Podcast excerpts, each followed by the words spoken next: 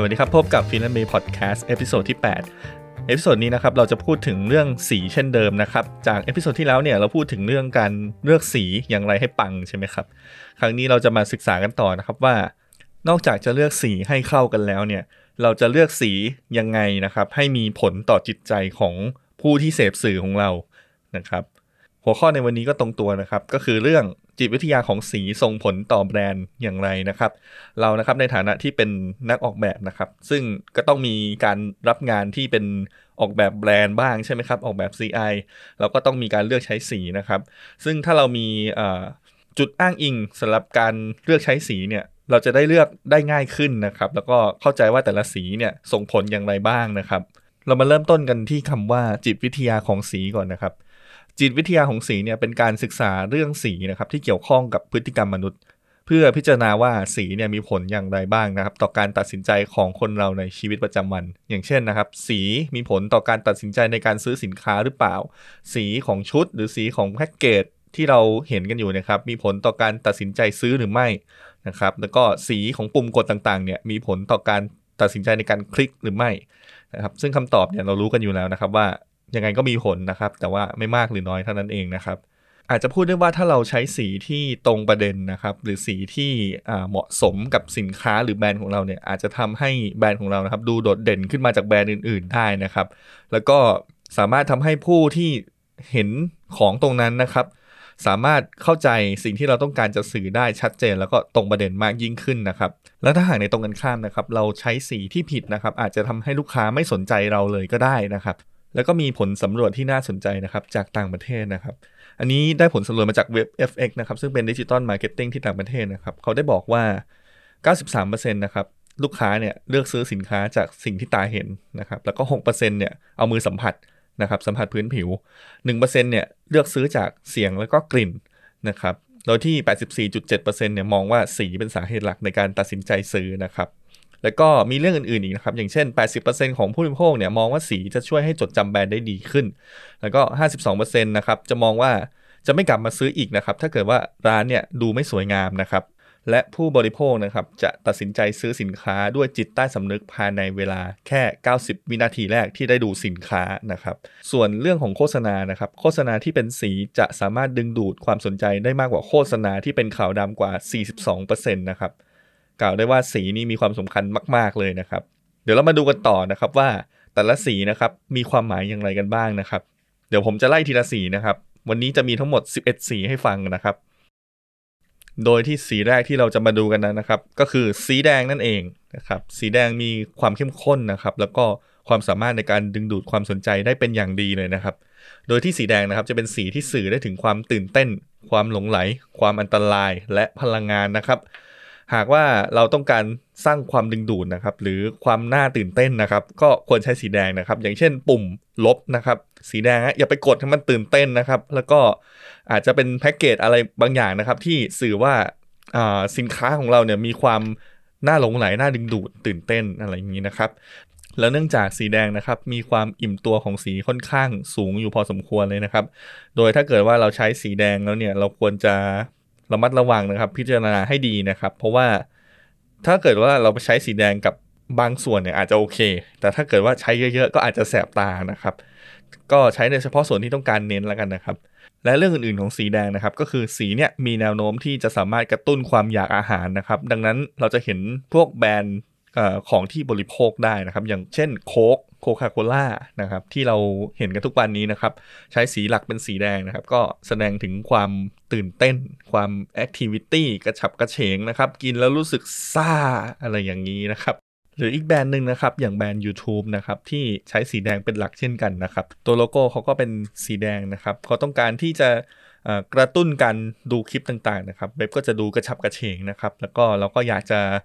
มีความมีแอคทิวิตี้ในเว็บนะครับอยากจะกดดูคลิปไปเรื่อยๆอย่างนี้นะครับต่อไปนะครับเป็นสีส้มสีส้มนะครับสื่อได้ถึงความสร้างสรรค์ความผจญภัยความกระตือรือร้นความสำเร็จและก็ความสมดุลสีส้มนะครับก็ช่วยให้เกิดความสนุกสนานขึ้นนะครับอย่างเช่นเราทำเว็บไซต์แล้วเราใช้สีส้มเนี่ยเว็บเราก็จะดูสนุกสนานนะครับแต่ถึงจะมีความโดดเด่นก็ยังโดดเด่นไม่เท่าสีแดงเมื่อกี้นะครับยกตัวอย่างเช่นแบรนด์ Fanta นะครับที่เราเห็นเขาจะใช้สีส้มนะครับเพื่อสื่อถึงความ คิดสร้างสรรค์นะครับความกระตือรือร้นนะครับความสนุกสนานนะครับแล้วก็อย่างเช่นแบรนด์ช่องทีวีนะครับชื่อว่าช่องนิกนะครับเป็นช่องที่ต่างประเทศนะครับก็จะเป็นช่องเด็กนะครับก็แสดงถึงความคิดสร้างสรรค์เช่นกันนะครับต่อไปครับเป็นสีเหลืองสีนี้นะครับเป็นสีที่สามารถบ่งบอกอารมณ์ได้หลากหลายนะครับอ่าเช่นมีความสุขมีการมองโลกในแง่ดีก็ได้นะครับแล้วก็รวมทั้งเป็นสีที่บอกว่ามีความต้องการมีความหิวก็ได้นะครับเป็นอีกหนึ่งเหตุผลนะครับที่ธุรกิจอาหารจานด่วนเลือกใช้สีนี้นะครับแล้วก็มันสามารถใช้แทนคำเตือนก็ได้นะครับหรือการหลอกลวงก็ได้เช่นกันนะครับสังเกตตามไซต์ก่อสร้างก็มักจะใช้สีเหลืองนะครับเพราะว่ามีการเตือนเรื่องถึงอันตรายต่างๆนะครับ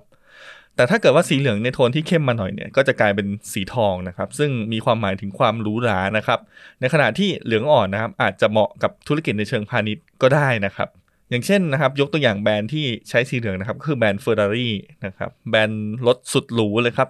ความรู้สึกเนี่ยจะมีความสุขมีความเป็นฤดูร้อนนะครับมีการใช้ชีวิตอย่างสบายไร้กังวลนะครับแล้วก็อย่างอีกแบรนด์นึงก็คือแบรนด์อีเกียนะครับที่ใช้เป็นหนึ่งในสีของโลโก้ของเขานะครับสื่อได้ว่าการซื้อของตกแต่งย้ายเข้าบ้านใหม่เนี่ยเป็นการซื้อของที่สร้างความสุขให้กับตัวเองนะครับตกแต่งบ้านใหม่ก็มีความสุขนะครับต่อไปนะครับเป็นสีชมพูสีนี้จะเป็นสีที่พบเห็นได้บ่อยมากนะครับในผลิตภัณฑ์ของผู้หญิงนะครับในความหมายทางจิตวิทยานะครับสีชมพูคือสีที่มีความเป็นผู้หญิงมีความสนุกสนานความสุขสนนะครับแล้วก็เป็นวัยสดใสวัยความรักนะครับจะเห็นได้ว่าผลิตภัณฑ์หรือแบรนด์ที่ใช้สีชมพูเนี่ยก็จะเป็นส่วนใหญ่เป็นของผู้หญิงนะครับก็บางส่วนครับจะไปใช้สีชมพูใน เอ่อ อาจจะเป็นเว็บไซต์เป็นโลโก้หรือเพื่อเน้นข้อความนะครับเพราะว่าสีชมพูเนี่ยมีความรู้สึกทางด้านความอ่อนโยนอ่อนเยาว์นะครับความอ่อนหวานความนุ่มนวลแล้วก็ความสวยงามนะครับบางทีเราก็ใช้เพื่อที่จะเป็นจุดสนใจได้เช่นกันนะครับตัวอย่างแบรนด์ที่ใช้สีชมพูที่เรารู้จักกันนั่นก็คือแบรนด์บาร์บี้นะครับซึ่งแน่นอนนะครับเป็นตุ๊กตาผู้หญิงนะครับซึ่ง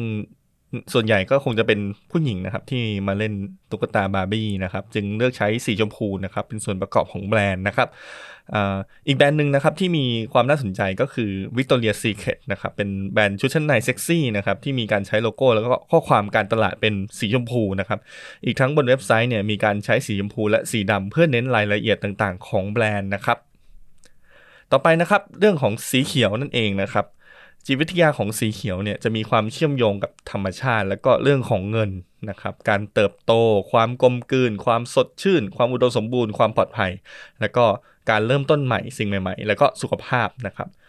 ความหมายในเชิงบวกของสีเขียวก็คือความเอื้ออาทรนะครับแล้วก็ความหมายในเชิงลบของสีเขียวก็คือความอิจฉานะครับซึ่งเป็นได้ทั้งสองอย่างนี้นะครับดังนั้นนะครับจึงเหมาะสมกับธุรกิจบริษัทต้องการที่ต้องการสร้างภาพลักษณ์ที่ดีเกี่ยวกับสิ่งแวดล้อมหรือเกี่ยวกับเรื่องเงินนะครับ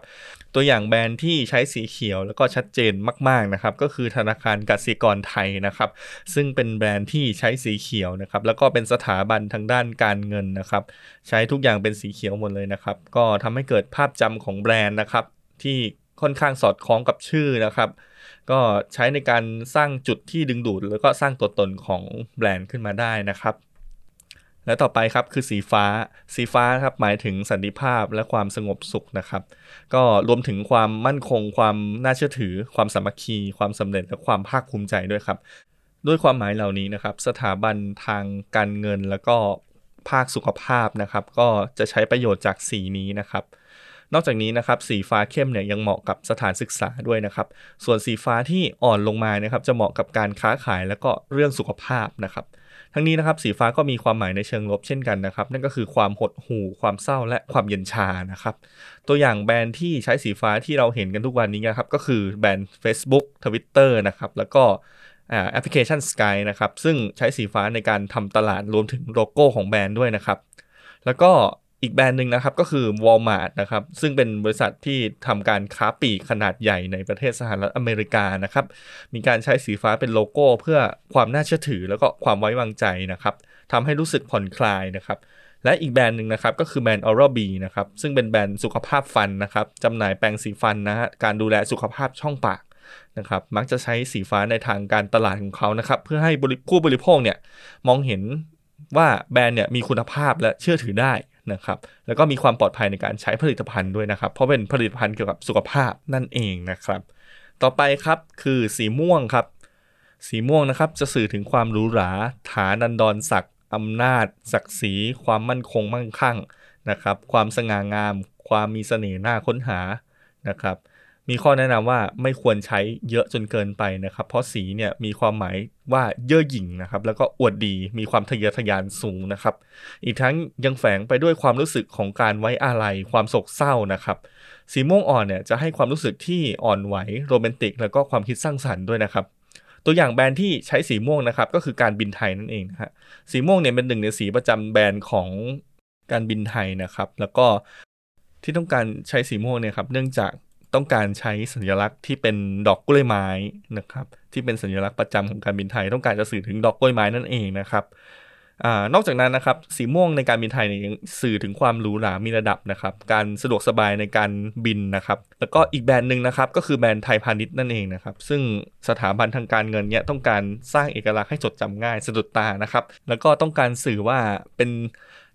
สีแห่งพลังอำนาจนะครับแล้วก็ความสุขุมนะครับในอีกในหนึ่งก็คือเป็นธนาคารที่ก่อตั้งโดยพระมหากษัตริย์นะครับต่อไปครับสีที่แปดนะครับก็คือสีขาวนั่นเองนะครับสีขาวเนี่ยจะสื่อถึงความสว่างนะครับความดีความไร้เดียงสาสะอาดสะอ้านนอบน้อมแล้วก็บริสุทธิ์เราจึงพบเห็นสีนี้ได้ง่ายมากๆในสถานพยาบาลนั่นเองนะครับเพราะว่ามีรู้สึกถึงความสะอาดความบริสุทธิ์นะครับแล้วก็อาจจะหมายถึงการกำเนิดก็ได้นะครับเราไปคลอดลูกที่นั่นนะครับแล้วก็การจุดเริ่มต้นการเป็นจุดเริ่มต้นนะครับอย่างเช่นการแต่งงานนะครับซึ่งสีขาวนะครับจะมีความหมายในเชิงลบอีกเช่นกันนะครับอย่างเช่นความว่างเปล่าความเยือกเย็นความหลุดพ้นความเบาแล้วก็ความตายนะครับต้องระวังในการใช้งานนะครับแบรนด์ที่ใช้สีขาวในการตกแต่งนะครับก็คือแบรนด์ เอซอส นะครับหรือแบรนด์ Adidas ด้วยนะครับซึ่งก็เป็นแบรนด์แฟชั่นแล้วก็แบรนด์กีฬานะครับอ่าก็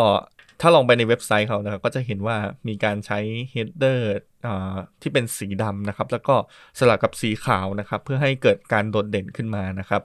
ต่อมานะฮะก็คือสีที่ตรงข้ามกับสีขาวนั่นก็คือสีดำนั่นเองนะครับสีดำเนี่ยนิยมใช้ในร้านค้าปลีกนะครับแต่ในทางจิตวิทยาเนี่ยมีความหมายในเรื่องของความลึกลับนะครับอำนาจความสง่างามความซับซ้อนแล้วก็ความเป็นทางการนะครับส่วนความหมายในแง่ลบของสีดำนะครับก็คือมีความโศกเศร้าความโกรธความกลัวความมืดแล้วก็ความตายความชั่วร้ายก็ได้นะครับสีดำนะครับเป็นที่นิยมในการใช้เป็นสีของข้อความนะครับเนื่องจากเป็นสีที่อ่านง่ายนะครับแล้วเราก็พบเจอได้ในชีวิตประจำวันนะครับแล้วก็แบรนด์แฟชั่นอีกหลายๆแบรนด์นะครับก็จะใช้สีดำหรือสีขาวดำนะครับเพื่อใช้ในการนำเสนอไลฟ์สไตล์นะครับแล้วก็ให้เป็นไอคอนเพื่อสร้างความสอดคล้องกับแบรนด์นะครับแบรนด์ที่ใช้สีนี้เยอะๆก็จะมีแบรนด์อย่างเช่น Chanel นะครับใช้สีดำเป็นโลโก้แบรนด์นะครับแล้วก็ยังมีการใช้ภาพสไตล์ขาวดำอีกหลายภาพนะครับเพื่อให้คงเอกลักษณ์ของแบรนด์อยู่เสมอนะครับแม้ว่าตัวเว็บไซต์ของแบรนด์ก็ยังใช้สีดำเหมือนกันนะครับก็อีกแบรนด์หนึ่งนะฮะที่ใช้สีดำเยอะก็คือ ไนกี้ นะครับที่จะใช้สีดำสีขาวแล้วก็สีเทานะครับรวมถึงโลโก้ซึ่งภาพรวมนี้ทำให้รู้สึกว่าเว็บไซต์อ่านง่ายสบายตานะครับต่อไปนะครับก็คือสีเทานั่นเองนะครับสีเทานี้จะแสดงถึงความเป็นกลางนะครับความสมดุลนะครับซึ่งอาจจะเป็นเพราะว่าสีเทาเนี่ยมันเกิดจากความสมดุลระหว่างสีขาวและสีดำอย่างเท่าๆกันนั่นเองนะครับความหมายในเชิงลบของสีเทาอาจจะหมายถึงการสูญเสียหรือการซึมเศร้าเป็นต้นนะครับ Apple เนี่ยได้ใช้สีเทาเนี่ยเป็นอัตลักษณ์ของแบรนด์นะครับแล้วก็สามารถใช้สีเทาขาวและดำนะครับได้อย่างสมดุลสวยงามด้วยนะครับลองเข้าไปดูในเว็บไซต์ของ Apple ได้นะครับและสุดท้ายครับสีน้ำตาลนะครับสีน้ำตาลเนี่ยเป็นสีที่มีความเป็นธรรมชาติครับเป็นสีของพื้นดินไม้และก้อนหินนะครับซึ่งความหมายในจิตวิทยาเนี่ยครับจะสื่อถึงความอบอุ่นความใส่ใจความปลอดภัยและก็การปลอบประโลมนะครับซึ่งส่วนใหญ่เนี่ยมักจะพบว่ามีการใช้สีน้ำตาลในผลิตภัณฑ์จากธรรมชาติและก็อาหารนะครับสีน้ำตาลก็สามารถนำไปใช้ได้หลากหลายเช่นกันนะครับไม่ว่าจะเป็นโลโก้นะครับแบนเนอร์หรือใช้เป็นสีของข้อความก็ได้เช่นกันนะครับตัวอย่างแบรนด์ที่ใช้สีน้ำตาลนะครับก็คือ ยู พี เอส นะครับ ยู พี เอส ก็ จะคล้ายๆไปรษณีย์ไทยนั่นแหละครับแต่ว่าเป็นของต่างประเทศนะครับซึ่งบริษัทเนี่ยจะเป็นบริษัทที่มีโลโก้เป็นสีน้ำตาลนะครับรถขนส่งชุดพนักงานอะไรก็สีน้ำตาลเข้มเลยนะครับซึ่งเขาต้องการที่จะสื่อให้มีความรู้สึกว่าปลอดภัยแล้วก็เชื่อถือได้นะครับมีความติดดินนะครับก็ซึ่งความรู้สึกเหล่านี้เขาได้ศึกษามาว่าลูกค้าที่ใช้บริการขนส่งเนี่ยอยากได้นะครับจบไปแล้วครับสำหรับเรื่องของจิตวิทยาของสีทั้งหมดสิบเอ็ดสีที่นำเสนอในวันนี้นะครับแม้ว่าจะมีการศึกษาแล้วก็วิเคราะห์อย่างมากมายนะครับแต่ก็ยังมีการถกเถียงกันเยอะนะฮะว่าจริงๆแล้วผลกระทบที่แท้จริงของสีแต่ละสีเนี่ยมันใช่สิ่งที่เราศึกษามาจริงๆหรือเปล่านะครับแต่ว่าเรียกว่าสิบเอ็ดข้อที่ผ่านมาเนี่ยก็เป็นพื้นฐานนะครับเป็นบรรทัดฐานเพราะว่าการออกแบบเนี่ยมันไม่ได้มีแค่เรื่องสีใช่ไหมครับมันจะมีเรื่องของผู้ที่เสพสื่อของเราเรื่องของคอนเทกต์บริบทต่างๆนะครับซึ่งมันจะมีผลต่อความรู้สึกด้วยเช่นกันนะครับเราจำเป็นจะต้องศึกษาให้ถี่ถ้วนนะครับเพื่อที่จะให้งานออกแบบของเราเนี่ยสื่อสารออกมาได้ตรงที่สุดนะครับอย่าลืมนะครับว่าการออกแบบนะครับเป็นงานสร้างสรรค์เพราะฉะนั้นสิ่งเหล่านี้จะเป็นความรู้ที่นำไปประกอบกับงานออกแบบเฉยๆไม่ใช่เป็นกฎเกณฑ์ในการออกแบบนะครับขอบคุณที่ติดตาม Finnaby Podcast นะครับแล้วพบกันใหม่ในเอพิโซดหน้าครับสวัสดีครับ